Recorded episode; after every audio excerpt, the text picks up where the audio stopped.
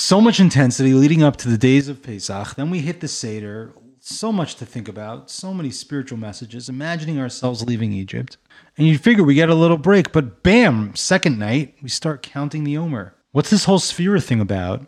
What's the deal with the Chesed, Gvur, Tiferes stuff? And what does that have to do with Pesach? Let's find out.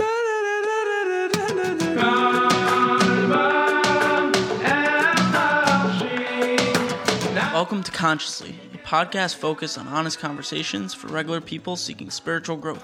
Here's our host, Menachem Poznansky.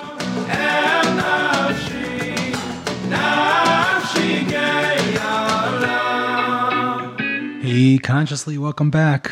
So, for those listening on time, it's Pesach, and we've jumped into Sfiras Omer, and I'm really excited to talk about that. I hope all of you who have been utilizing our light revealed Sfira companion are enjoying. And if uh, you're looking to find out about that, there is a link in the episode description of a webpage that has that. So uh, look at that. But first, we want to welcome you to the Consciously podcast and thank you for joining us. We ask, if you can, please do us a favor, subscribe, give us a review, and five stars on Apple, especially. That gets the good word out and lets people know who we are. You can definitely check us out at The Light Revealed on Facebook and Instagram. Some great posting and content. And we also recently created a Light Revealed WhatsApp group that's admin post only, where we're going to keep people updated about a lot of really super exciting things that are going on at the Light Revealed. We're actually about to make some really cool, great moves uh, to enrich the lives of us and everyone else. Finally, check out our books Consciously Six Steps Living Vibrantly with Our Creator and Stepping Out of the Abyss, a Jewish Guide to the 12 Steps. If you have questions or want to comment or get in touch with us, you can reach us at The Light Revealed on Instagram or you can email us at consciouslythepodcast at gmail.com. It's all in the episode descriptions. Okay, so Sfiras Omer. What is Sfiras Omer? What's going on here. You know, obviously there's the actual counting of the Sfiras Omer, and Lispor means to count. So Sfiras Omer is to count the Omer, which means counting the days and weeks that happen between the second day of Pesach until the completion of the Omer process on Shavuos. But however, all of that also corresponds to the process of us transitioning from a space of Pesach, abject brokenness and constriction, to Shavuos, which is spiritual enlightenment receiving the light of Torah.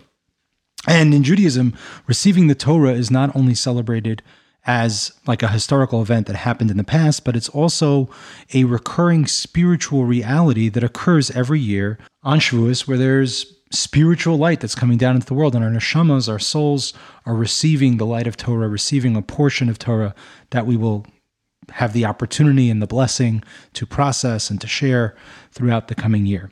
So just as the Jewish people received the Torah on Har Sinai and Shavuos, so too on a spiritual plane, in a ruchniistic way, as they might say, do we as people, each of us individually, and the entirety of the Jewish people, receive a portion of the light of the Torah on Shavuos each year.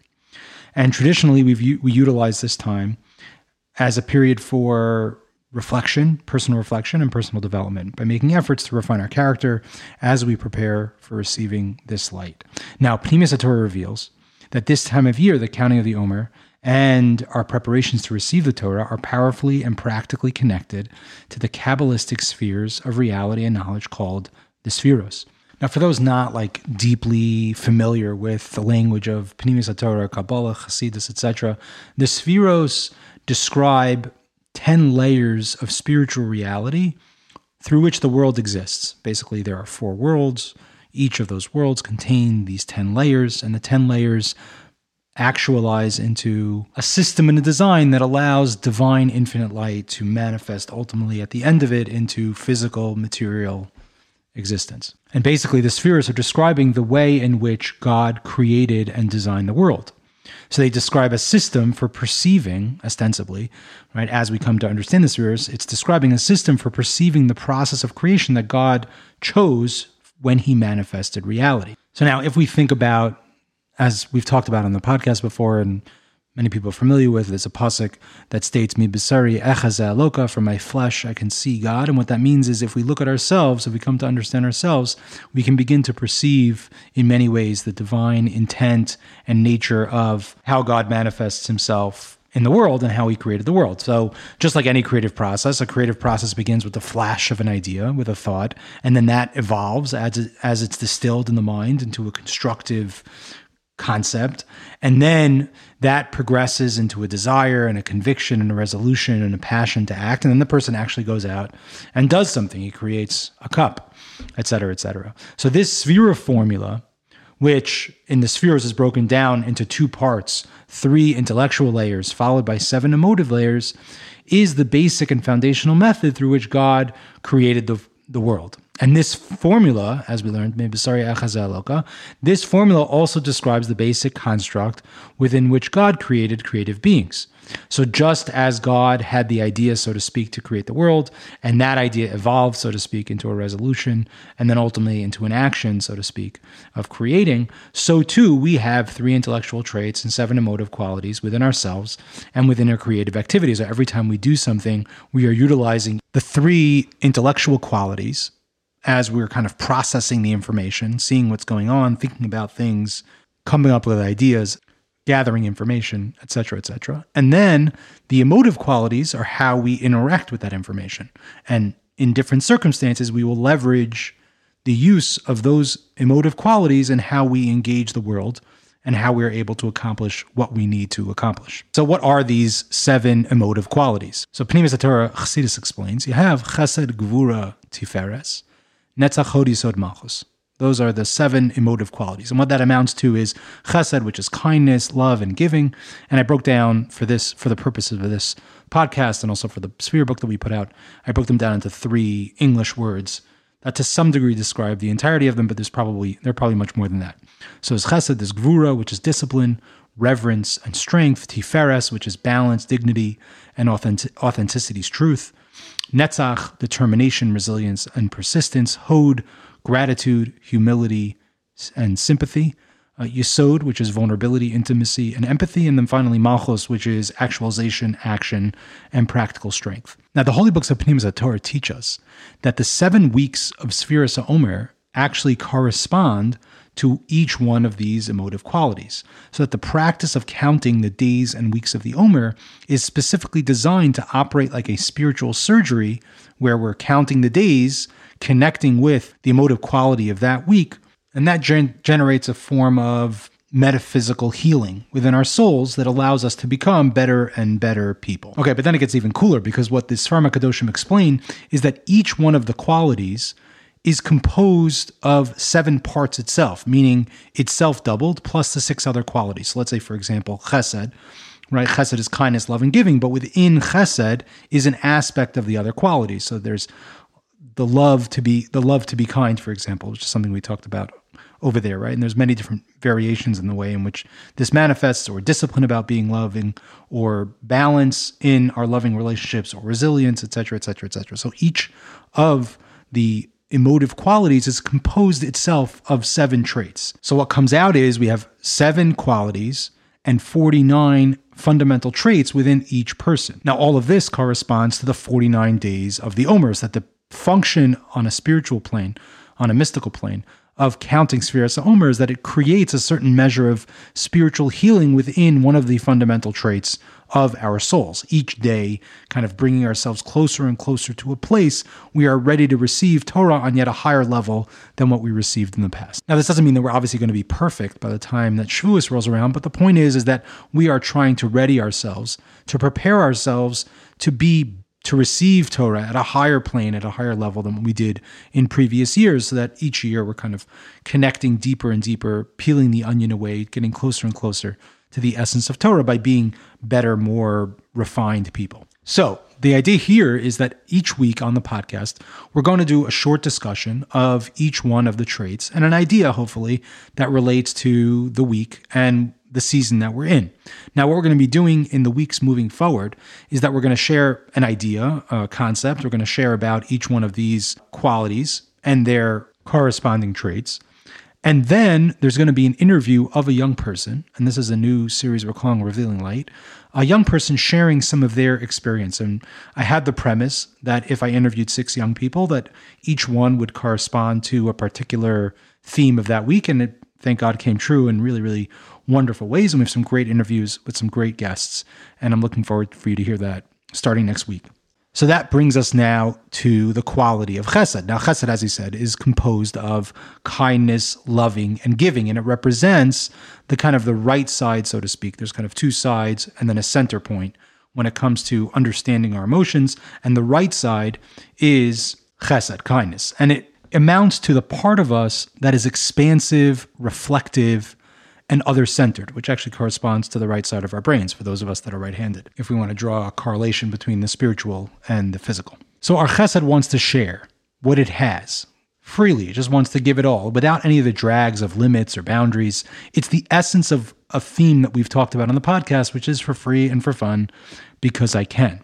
Now, the question that comes up, and someone posed this question to me, so I've been thinking about it, is why is Chesed, why is the week of Chesed correlated to Pesach? What is the message that we can take from there, and how can this kind of like open the door for us to better understand the Sfira of Chesed as we're counting this week and kind of maybe uh, at least reflecting on the underlying quality of the week? So you might think that giving freely and indiscriminately which is really the earmark of chesed, is most appropriate and powerful as a, a, reaction to one with a lot of abundance.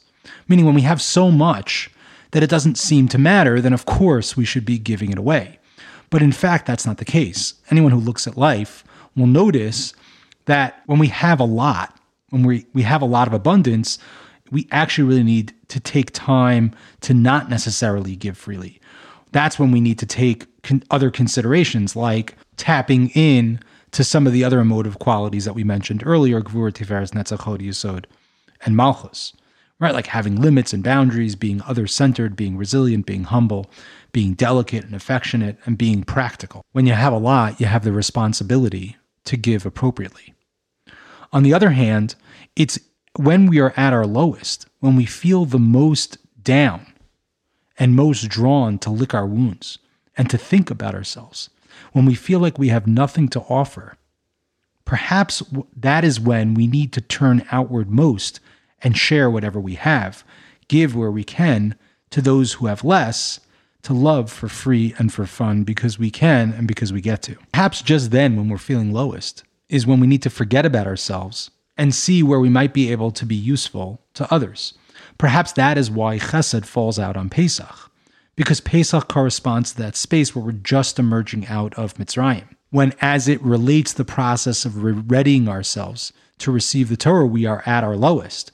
And as we've learned in the podcast before, the famous recovery idea, when we're down to nothing, God is usually up to something. Because it's just then that we most need to focus our attention on being channels of His light and His love. Just when it feels like we have nothing to give, and we can and we find ourselves beset by insecurities and voices that tell us, How could you give? What do you have to offer? What about all those flaws? It is just then that we need to shift the dynamic and the narrative and say, no, I have something to offer someone. There is someone to whom I can give. Let me access my strength. Let me be a channel of God. Let me be a humble reflection of His light. I don't have time to think about what's right or what he needs or what's appropriate or if I'm going to do this forever or if I'm being humble. I don't have time to think about it. It's true maybe I'm doing it wrong, but all I need to do is to give and to give and to give and to give some more. I just need to be kind for myself because I have no other choice because I'm down to nothing and that's the only thing that I can do. Yes, as I move on in my life, as I start to gain strength, as I start to feel better, as I start to recover, I can start thinking about giving in a more balanced way. But right now, I just need to give for giving's sake. I, I need to give because I'm a giver. I need to do good because I am good. I don't really have the capacity to make considerations. I just need to jump in for free and for fun because I can. And that's what chesed's about. And that's what these days of Pesach are about. About that space in our lives when we still have not yet even created a baseline of wellness, when we're still kind of trapped in Egypt, we still haven't crossed the Yam Suf. Paro is still right behind us, and yet we're free. Yet the early beginnings, the seedlings of freedom and redemption have begun to take root in our lives. And it's time to give, and it's time to love, and it's time to be kind. And that's a little bit what chesed's about. It's a little rash, it's a little nuts, it's a little bit getting ahead of itself. Olam chesed yibane. That's how God created the world. He just did it. He threw it all together. Then he came with Gvura and Tiferes, Netzach Hod Yisod Malchus. Of course, the process evolves over time to something that's more balanced and more nuanced and more specific. But the beginning, we always have to go back to that beginning of it's just about love. It's just about kindness. It's about what we can do for the other, giving for giving's sake. So if it's been a, a long couple days of Yontif and you're feeling maybe less than tolerant to your loved ones and yourself, maybe it's time to just do something kind for them or for somebody else. Direct your attention away from licking your own wounds and focus your attention on giving more and more and more. Sameach.